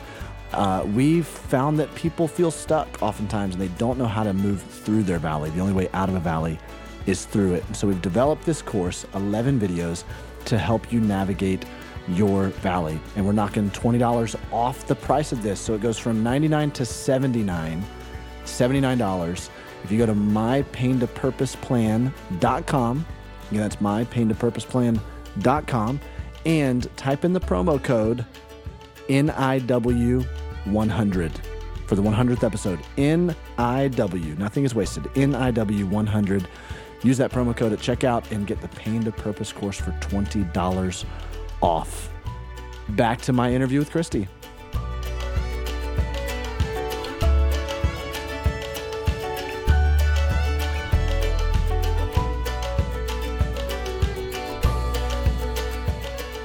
Here we are now in the story where uh, you and I kind of meet at a CrossFit gym. So take it away from there. Yep. So at that point in my mind, I'm like totally writing off guys. I feel like, okay, Lord, me and you, we got this. Um, so I remember the first time I walked in, uh, you just kept on looking at me. And I was getting actually frustrated. I was getting frustrated because I'm like, I already knew who you were. So I immediately felt this sense of like wave of grief, like, mm. oh my word, and empathy. Like, this is Davey, and I cannot believe everything he's gone through. But again, I avoid. So if I feel pain, I'm like, okay, I'm gonna avoid him. Mm. Like, there's no way I'm gonna get around him. But then when I, I was confused, I'm like, now he's staring at me. He's a pastor. is he staring at every single female that walks past? Like, I was so angry. And honestly, I feel like God needed that. He needed to use that. So that way I would have this kind of like wall Yeah. towards you. Because honestly, it was not the right timing for me yeah. and you to be together. Right. And then at that point, that was like September Right. of uh, 2016. So, um, so I'm not going to go into like full detail about everything that happened in between then and like kind of after, but we did talk about that on an episode 61, Yeah. and we talked about how we met. The two year anniversary podcast of the Nothing is Wasted podcast. Yes. Yeah. But I'm just going to talk about some of those pivotal moments for me that I really haven't shared. So, fast forward to January, and we had a long, in depth conversation where you kind of just cornered me at the gym, like you kind of Uh, typically just did. pastorally, you know, very And- pastorally. Honestly, I left that conversation just very encouraged for the first time. Like, Hmm. I remember telling a friend, like, you know, I would never marry Davey. um, because honestly, it was more of like I didn't feel like I deserved a man like you. Like I that like there was just so much that came with me, so much baggage, and there definitely was a lot that came with you as well. yeah, absolutely. But there was the fact that you were steadfast and faithful and obedient to the Lord. I just didn't think I deserved someone who was steadfast and obedient because I wasn't. Um, and so I knew that it would it just basically just gave me hope because at that point wasn't dating anyone i was just like well maybe maybe eventually there will be a some guy that will hmm. come out because if god's showing me someone like davey then then they actually do exist well, I remember you and I talking about like what is it like what in the world is it like to date at 32 years old or whatever it is. You know, like in Yes. your 30s like this is an odd thing and, With and you're right. So you have this you do suffer from this kind of well, I'm going to have to settle. Yep You have this feeling that you're going to have to Yep. because all the good ones are taken by well, this I remember my friends in their early 20s in PA school that were single. They were like, I just feel like I'm just damaged goods and like no one's going to ever want me Right. and there's no guys out there. And I literally looked at them at that time and I said, I am 31 years old with a child in PA school, a divorce. Like, if I'm going to find somebody, you will definitely be able to find somebody. By the way, I think it, uh, uh, let me be a pastor for a second. You don't have to settle. yeah. I I mean, if, if that's what, if that's the point that we can get across right here, you do not have to settle. God has a great plan designed for you. It may mean you have to wait, but you don't have to settle. And honestly, I say it over and over again. Like for me, I didn't want to wait. Like I I love temporary highs and I love the fact that like I get things when I want them. I make it happen. And mm-hmm. so I told Davey though, if I would have known that this is the way it was going to play out, I would have waited. Hmm. Like I literally would have waited and I like cried to him one night just because this is the power of our relationship is so different than anything I've ever hmm. experienced. And it is it honestly as cheesy as it sounds, like it is worth waiting for. Hmm. Wow. So sorry. It's okay. That was very meaningful for me to hear that. Thank you. I, I felt like you were tearing up right there. I was like going into my four wing for a second. I was about to write you a poem. oh my word. So yeah, that was the beginning of January, and um, at this point, we get to the end of February, and we had been working out a lot at the gym together, um, just because we usually ended up at the same classes at the same time. Mainly because you would always ask me what classes I was going to, and you would make sure you were there at I those figured classes. out a way to, in a not so mhm. sleazy slime ball sort of way, come to the same class as you. you are ridiculous.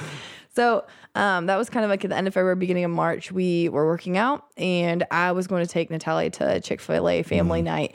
And I typically do it by myself. Never feel weird about just being a single mom there uh, with Nat- Natalia in the play place. And usually, I would take my PA. Um, notes and I would just study for my next test and it gave me a reason to actually study when she was awake. I I always try to study when she was asleep so um, that she would never have to feel like I was neglecting her at that time. But as I was working out, for some reason I started wanting to to have Davey and Weston come with me to um to the Chick-fil-A night family night. My prayers were working. That's what it was. Probably. but honestly, like at that point, I didn't understand my motives. And so I didn't want to ask. I didn't want to lead him on. And um, I didn't know if maybe like my motive was that I was kind of lonely and wanted that companionship. Um, and so I love the verse in Proverbs where it says, Charm is deceptive and beauty is fleeting, but a woman who fears the Lord is to be praised. So I remember just while doing sled pulls, how romantic, you know, I'm talking to the Lord. I I'm asking him. I'm asking the Lord, like Davey, like I want Davey to come with me to Chick Fil A, but I'm not going to ask him. I'm not going to manipulate the situation. Um, you're going to have to have Davey ask me. And at this point, Davey really never asked me to do anything one on one, and so it was honestly something pretty impossible. And so for me to ask the Lord that, I knew it was impossible, and I knew it wasn't going to happen. And so but if it did, then I knew it had to be from the Lord. And so um, afterwards, after the workout, we were just sitting outside watching the kids play. And Davey asked me like, "Hey, what are you what are you up to afterwards?" And I just said, "Well, I'm going to be going to Chick Fil A with Natalia." And um, he just looked at me, and this was not his plan to do to go with Weston, but he said, Could have been. I went to Chick fil A a lot. we said, that's funny. So was Weston. Weston and I were planning on going as well. And so he goes, do you just want to go together? And so literally I just went numb because honestly, that was something that was impossible that I knew mm. only the Lord could do and that he did. And I remember just thinking at that moment, Lord, what are you doing? And why are you doing this? So we're at Chick fil A and I feel this immediate connection with him. And so, like, I freak out and I do what I know best and I just friend zoned him immediately. um, and so, at this point, it was only six months after I made that promise with the Lord of that I didn't want to date, I'm just going to be dating him, and that I didn't want to marry anyone. But I also knew, like, God, like, I'm not going to not see you work and mm. not be obedient. And honestly, I felt like these were steps of obedience. Hmm. But I was also smart enough to know at the time, like, man, if we were to get married, like that would make me a pastor's wife. And that's the last thing I need to be with all my past, with like who I am. There's no way I can step into Yeah. something that big. Well, at the time you were serving in the shadows. Yeah. You know, at the time you were serving like in the farthest the the farthest room away, uh, you know, the very back room of our kids ministry. Yeah. You wanted to be in ministry, but you didn't want to be out front publicly. I hate being a leader. I hate being on stage. I hate um, kind of even being like the, in the limelight in any way. And Mm-hmm. Yeah. so for me, I always tell the Lord, like, I will serve you by even cleaning toilets if Yeah. I have to, so no one has to see me. Like, Well, I remember you said something about like I don't want to live in a glass house or something or glass box or something like that. yes. Well, basically, I was a pastor's kid being Yeah. raised, and I felt like I was in a fishbowl. So like, Fishbowl, that's what it was. You said fishbowl. So one of those glass fish bowls that literally everyone can see you from every angle Yeah. and every side, and then everyone feels like they have a right to have an opinion to Right. on, on your life. And I looked at you and I said, Well, I live in a magnified fishbowl. So and that was not something I ever wanted. Yeah. Um, so literally, as we start progressing in our relationship, we were moving down the path of just dating and possibly going into marriage. And I, and there were multiple times I tried breaking up with Davey to his face about three times, and behind his back multiple times. And again, I'm uh, still meeting. probably the number of times you've not even disclosed to me. nope, I will not tell you that. But one of the times I was thinking about it behind your back, I was talking to Julie. Again, Julie's like, if you need a counselor, you guys need to check out Julie Dodson because honestly, Yes. like, I feel like I've got so much uh, wisdom from her. But I was talking to Julie and I was telling her, like, I need to break up with him because I feel like like I'm not fully whole and I'm not fully healed and I don't need a man to do that for me. And um in the same way like I don't know if he's fully healed, but I don't want to break up with him because I feel like the Lord's telling me I'm supposed to be with him and I also feel like my relationship with the Lord is just thriving and I'm just being challenged. I'm growing closer with him. And What's so funny about Julie, she just like points it out and she's so direct. She's like, "So let me get this straight. You want to break up with him and you don't want to break up with him. So what's what's the problem here?" and what was so neat is she immediately goes into uh, talking about a story about the pools of Bethesda in, in Scripture, and it's weird because like John chapter five, right? Yes, Yeah. I have never, I have read over John probably, I mean, just even through the Bible for the past 10 years and John multiple times. So, like, here I am, she's telling me the story, and I literally thought she made this up. So, she's basically talking about there was this uh, man who was paralyzed and he was on his mat, and um, Jesus comes up to him and he says like hey like why didn't you go into the pool and basically what happens with the pool is every year an angel comes down stirs it and then whenever you jump into it then you're healed which is kind of crazy to even think about. So she's telling me the story. I'm like no way is this in the bible. And jesus asked the man like hey why didn't you go into into the pool? After they stirred it up and he said to jesus the person who is called jehovah rapha hmm. Like the lord is my healer. So he's the the ultimate healer. And he tells him and he gives him an excuse and says because i'm you know paralyzed i couldn't get in. But jesus was so patient with him and he said like hey you need to get up take your mat and walk. Wow. and so what's funny about that story is when i was thinking about it like here i am in the way i want to be healed. Like i aggressively was trying to be healed. I mean, I would see every counselor possible, like um, going to that alongside thing after being assaulted, like everything possible to get healing. But in a way, I was like, here, God, here's my heart. Here's every room in my heart. But this exact like place in this exact room in my heart like it's closed hmm. off. And you do not have the keys to that place and i will dictate how that room will be healed. I have the keys to this because if i give up control of this and and let god work in any way it would probably destroy me. Hmm. Yeah. Well, and what you found in some ways is when you tried to strong arm your way through healing or when you tried to take control of it yourself, it ended up just wounding you even more. yeah Ended up in, in situations that became even more wounding. And so Yeah. So she, so basically, Julie just told me like, "Hey, Kristi, like, don't you think that the same thing that that wounded you, it would take probably the same thing to heal you, hmm. and don't you think that God knows the type of man it's going to take?"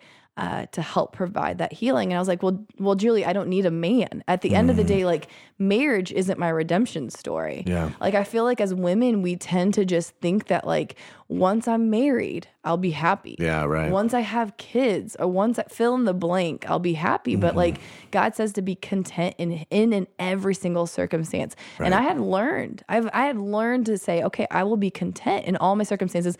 And honestly, I felt like God just had a life of suffering for me laid out. Mm. Like and I was I was reconciled to that fact and I was fine with it. So I'm sitting here telling Julie, like, no way will I let a man heal me. Like, that is not right at all. And like, the Lord could heal me and poof. Like, I could literally grab the cloak of Jesus and be healed. Hmm. So then Julie started talking about a surgeon. She's like, Hey, Kristi, I know you're a PA and you've done surgery before. And so just think about is the surgeon the actual person healing the patient? Hmm. And I said, Well, kind of. They're doing the surgery. And they said, No, don't you think that the Lord is guiding the surgeon's hands to repair the patient? And when she said it that way, it made sense to me like, wow, like the Lord is actually working through Davey, through the Holy Spirit in Davey to help heal me. And so um, my pride kind of just went away in a way. But honestly, it was probably the best thing that could have happened that, again, how we were talking about, it took an emotion laden experience Right. To heal an emotion laden experience that, Yeah. had, that had happened to me my whole entire life. Right, right. Well, and what's really interesting is like, you know, we've uncovered several of those different experiences. Like there's several there've been several monumental times in our short relationship where we've been like that was really healing. You know, that was really healing to be able to uh to, you know, to experience that with each other. Yeah. I mean, we could talk, I feel like, for hours about even more stuff that's happened to me. I mean, like, just even to kind of like give a little list, like, I was robbed in the middle of the night one night, like, literally woken up to to the robbers in my room robbing my house.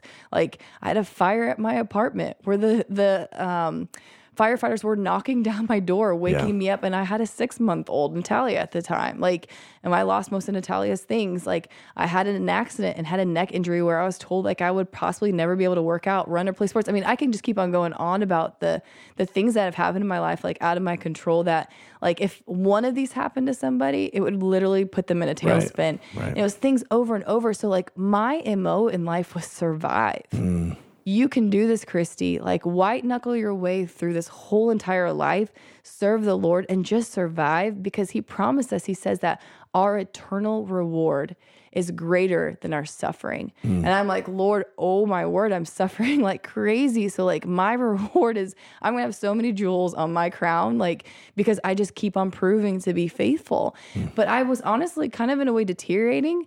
And I felt like I always had to put up this front that I was strong because like if I showed weakness, then anyone could overpower me. And I remember Davey, you and me had a night where we were talking and I was pulling away from you again because I started feeling myself having a lot of feelings for you. Mm. And I knew if I had feelings for you that maybe that like if you were to ever break up with me that it would destroy me. Mm-hmm. And so literally I, I i remember you just saying to me kristi like i feel like you tr- always try to show me strength but like the times where you're vulnerable is the times that i see that you're the strongest and i left that conversation i remember talking to the lord and saying like lord like i need to let this go like i just need to let y- you heal me. I need to take you by the hand and just let you guide me into whatever you have for me Mm. right now. Because at that point, I honestly was, I resolved in my head that I can't be in this relationship and we need to be done. Yeah. This Wow. is going to destroy me. And so I feel like the strongest thing I probably have ever done in my life was just let go and let God have total control over the healing of my life. Wow. Wow. What are some um, ways, you know, we see some big themes in your life. We see the theme of abandonment. We see the theme of this uh, sense, loss of a sense of security. We see the theme of, you know, you mentioned at some point everybody walks away, everybody leaves, you know, all these major things that that created these deep impressions in your heart Yeah. these deep impressions in your, you know, as we talked about, neural pathways in your brain. What are some ways that you have seen those things specifically addressed in the last two years? How has God used, and it sounds awkward to say, how has God used me and our marriage and all of that to address some of those things? Yeah. So uh, I remember, again, some of this is on episode 61, but um, it was very um, impactful.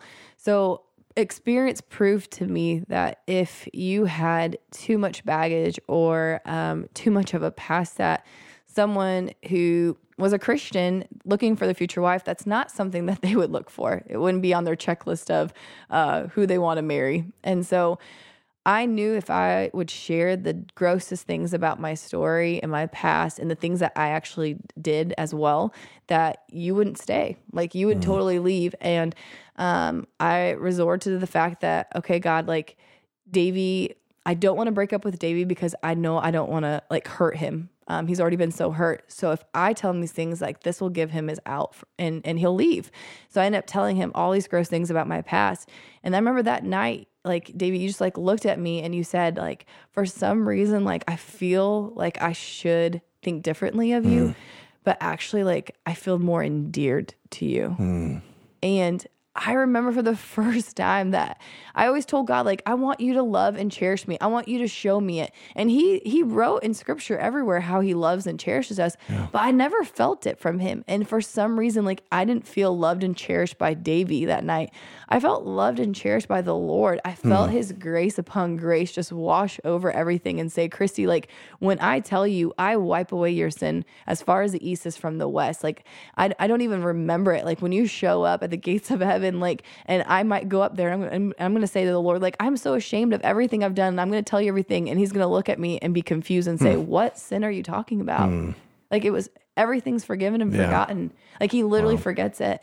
And so Davey, like that was huge for me. I remember mm. also um, fearing, as weird as this sounds, and it sounds so weird even saying it out loud right now, but like fearing the day I would walk down the aisle. Mm. Um, again, a theme is I just didn't want to show any weakness to anyone. Yeah. Like I can be strong. I'm going to overcompensate. I'm strong. Like, yeah. and so if people knew I didn't have a dad to walk me down the aisle, mm then they would see like I was lacking of something. Mm. Like something was wrong with that picture. And they may oh. feel pity for me, or I don't even know what they would have felt. They would have just known that there was something different. And I didn't want to stand out. I didn't want to be different. I actually never wanted to walk down an aisle. I, I, I would always tell Davey, like, can you please be the one that walks down the aisle? Or can we both be at the front at the same time? You did say that a few times. I'm like, what? Like, like no. or can I have my mom? Or like, I don't know. I just, I did not want to walk down the aisle. And so what he said to me was this like, Kristi, I need you to trust me.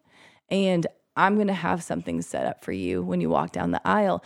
And for, again, for someone who's always taking control of her own life, trust is a huge thing. Mm and to say like davey like i'm to fully trust that you're to do something that i was fearing for my whole entire mm. life and that you're to make it great. There were honestly like i was scared out of my mind. And so all i knew is that my stepdad lee was to start and uh, take me down the aisle. And i was like okay that's that's a surprise. That's great. And we take a couple of steps and all of a sudden he stops.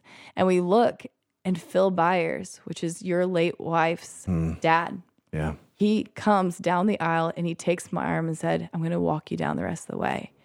And then we stop again. And then your dad, yeah. uh, Dave, he comes and he grabs me by the arm and says, I'm going to walk you down as well. And I mean, I can't even explain to you right now, like, I didn't have one dad to mm. walk me down the aisle, but I had three dads yeah. that walked me down the aisle, and I was just bawling. And everyone in the room, like, they didn't really know what was actually going on and the reason why this was happening. But like the fear that I was going to have nobody to now having three people, mm. like, just showed me the depths of how God was like, I don't just bless you a little, like, yeah. I bless you like threefold, fivefold, tenfold, you know, and just to see how He showed up. Right. Wow. You know, one of the things too that I, we've talked about is that God's not just using, you know, me in our relationship, but also like the people around us. Um, you know, the enemy wants to try to deteriorate your view of the heavenly Father by giving father wounds to you, and then wants to deteriorate your view of Jesus by, um, you know, uh, abandonment or husband type wounds. And you know, for me, I just felt this like sense of that in you, where I was like, you know, if there's nothing else that our relationship uh, that comes out of our relationship, I just want somehow to represent, you know, a, a good husband to her and, and, a good father to her.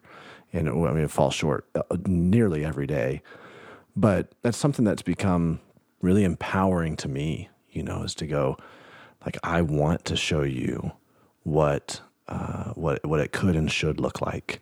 Yeah. Um, you know, by the power of the Holy Spirit working through our relationship, I want these things to be healed in you. Yeah.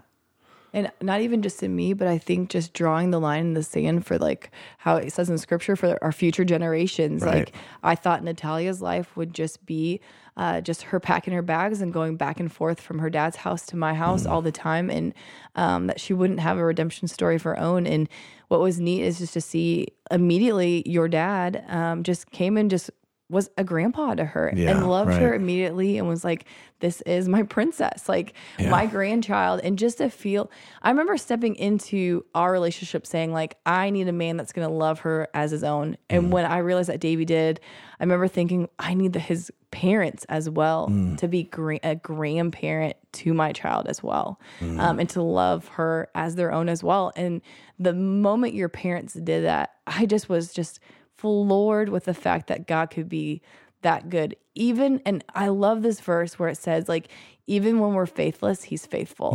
And I did my own thing. Like, I don't, I felt like in a way, like, um, you know, one plus one equals two. Like, if I am not good and I don't follow and I'm not obedient, then like he's not going to give me a good life later Yeah, on. yeah. But like, it, what's so crazy about his grace is he's like, no, like you don't have to be steadfast because I still have a future for you, Right. And I still have a plan. And just to know that like he's not done with me is crazy to me because I honestly felt like, what's my credibility? Yeah. Hmm. You, know, you may not want to talk about this at all, but one of the things that I think is really important for people to understand is what I've watched you do is over the past two years enter into conversations uh, with negative emotions and become more, um, I guess, acquainted with them, familiar with them. You know, uh, I mean, our discussions are sometimes arguments, stuff like that. When uh, you know, early on in our relationship, you and I both would put up a lot of walls. Yeah. And we're still working on this idea of when we come into a, a situation like that where there's some negative emotion that is involved, um, what we're realizing is that when you get vulnerable in those situations, you know, when I see you get vulnerable, it makes me makes me melt. It makes me go like, wait a minute, like I like I want to do everything I can to just like wrap you up in my arms. And if it was me that hurt you, you know, if it was somebody else that hurt you, I just want to take care of that for you. Like I want to be that for you. Yeah. And the same thing is true for me when I when I uh, put away my woundings and I decide I, I'm just going to get vulnerable right now. I'm going to share what's really going on with me. You know, it it softens the conversation. All of a sudden, we both kind of, you know, we we we both put our walls down and we begin to go. No, we can enter into this together. Yeah. Um, but I don't know if you want to comment on that at all, and and what that journey has been like for you in, in entering to some of those negative emotional spaces. Yeah, I would say what's what do they say about the definition of insanity is doing the like the same thing over and over again, and expecting the same results or a different a different result or Yeah, whatever. right. Yeah, so I feel like if I constantly do the same exact thing over and over of my gut reaction due to how I was raised and my emotional tendencies, then honestly, like I'll get the same results, which is not the best results. And so I've had to learn to uh, rewire some of those things. And um, honestly, I was talking to, I was in a behavioral medicine rotation. I was talking to one of the psychiatrists, and I just said, you know, a lot of these people that are coming in here, they have a lot of trauma, like, and you're working through this, but do they ever fully get healed? And he said, honestly, like, a lot of them don't. And it, you, but also you're taking out the aspect of the Holy Spirit, the God factor there, like right. Jesus, the healer, like Right. all that stuff. But the main thing he said was we teach him techniques to how to override those emotions and those feelings. Hmm. And slowly over time, those triggers lessen and lessen. And they also get easier to override. Right. But you but typically they still will have this kind of emotional reaction. I'm like, well, God, like that gives me no hope.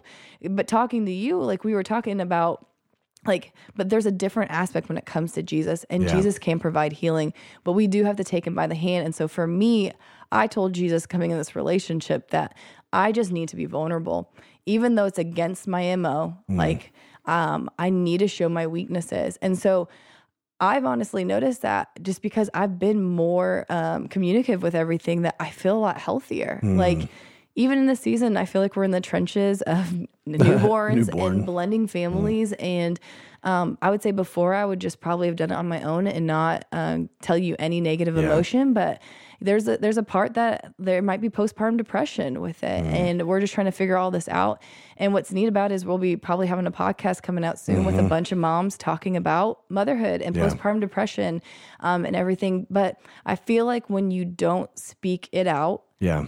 it stays hidden in the dark and it takes Right. power over you. Right. And for me, again, I refuse f- for that to happen. Right. If I'm going to help in this ministry lead people towards healing and giving them advice, like I have to take my own advice and I have Mm. to do it. And so it's not easy. Um, I would say, honestly, since we've been married, like Hmm. it's gut wrenching. I feel like we're always walking through some kind of pain, trial, Mm-hmm. uh, transition, something. It's been a lot. Um, but it's been it's been a blessing. It's been good. Yeah. Yeah. It's been healing. Well, and what happens if you slip into what you used to do, where you would just shoulder it yourself, is you rob yourself from true wholeness and healing.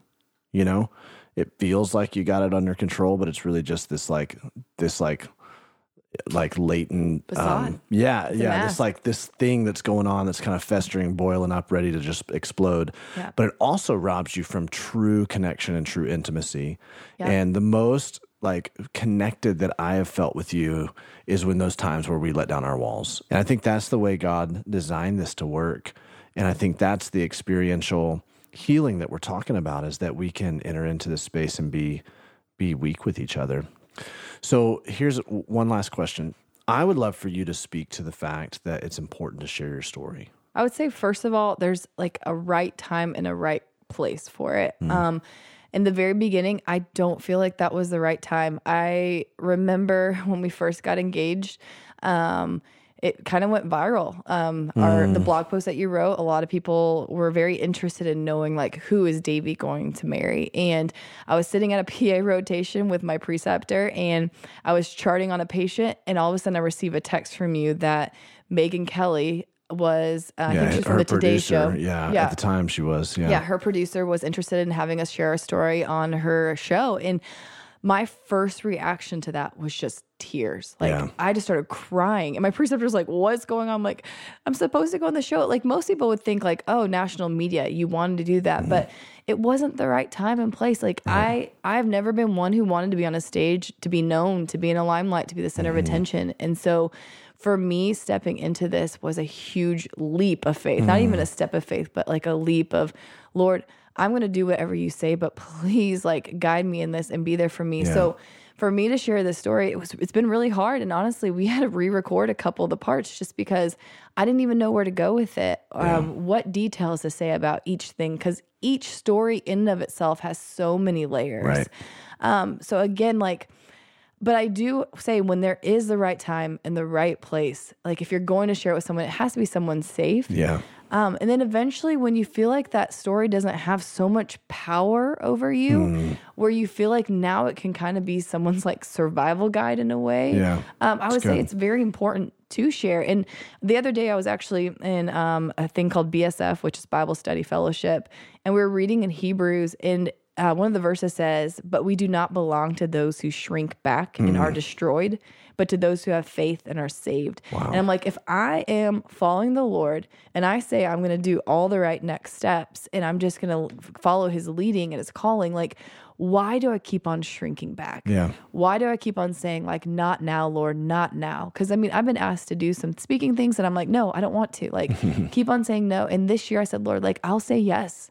I'll say yes. And Yeah. and so now here I am, and I'm going to be speaking at a women's conference in May in California, and I'm freaked out. I'm terrified. Like, Lord, I have a 50 minute time slot, and like, I don't even like speaking for five minutes, but I'm just trusting that the Lord wants to use like the story that he has. And what's so neat is I love the story of Moses in the Bible. Mm-hmm. Like, Moses, I heard a saying, and I think it was actually off this podcast, to tell you the truth. Maybe it was with Rebekah Lyons. Probably. There's a lot of good things that come off this Yes. podcast, you know. but basically, they were saying like you have um, a birthright. What was it? a mm. birthright? yeah, there's Rebekah Lyons. Yes, Birthright it is. gift. Yes, you mm-hmm. have a birthright gift, and it's whether or not you decide to step into it. Mm. And honestly, I feel like we all have that birthright gift, Yep. and and we and Moses in the same way. Like from the very beginning, he was known that he was going to be the deliverer and the Right. mouthpiece of the Israelites. Right.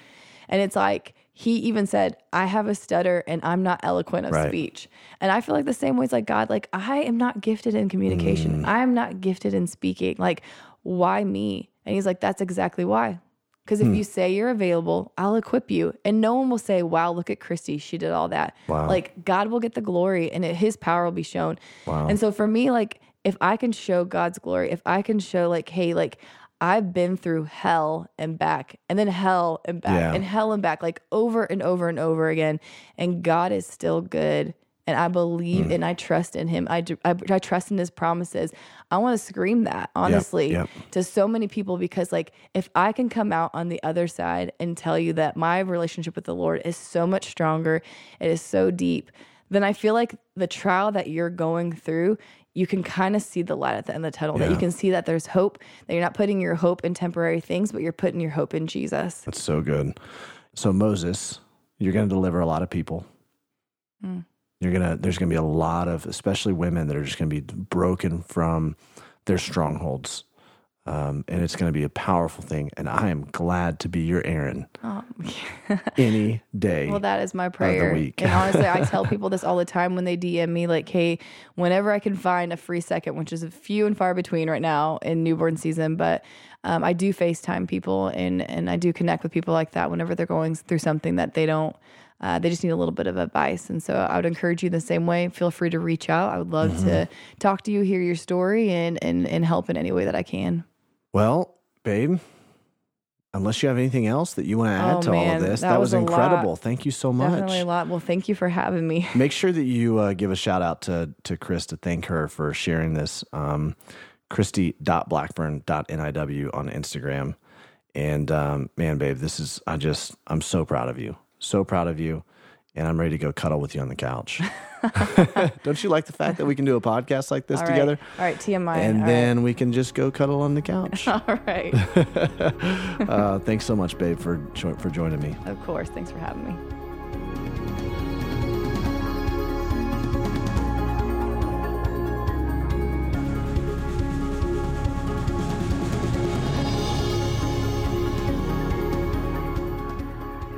Well, I thoroughly enjoyed that. I hope you enjoyed it as much as I did. And um, man, uh, I don't know about you guys, but I would love for her to be just a regular on this podcast. So let us know. I mean, go ahead and reach out. Nothing is Wasted Ministries. As you're listening to this on Instagram, tell me, tell us, tell her more specifically. She needs to be a regular on this uh, on this podcast. Uh, just a couple things before we sign off. We want to thank Sleeping at Last for providing all the music for the Nothing Is Wasted podcast. Incredible music. You can download it anywhere. Music can be downloaded, or you can stream it if you're like me. You don't like to download things. Stream his music. It's awesome. And um, next week we start a series on toxic relationships. It's really fitting that we just listened to Kristi's story and all the different encounters that she had with toxic relationships. And that's going to be kind of a launch pad into this new series. We've done series in the past, and we're going to do another series right now where all of these episodes are going to deal with toxic relationships, how to recognize that you're in them, how to get out of them, how to advise people who are going through them. And so you're not going to want to miss this. We're kicking off the first episode with Debra Fileta. And so, uh, why don't you listen to this clip from my conversation with Debra?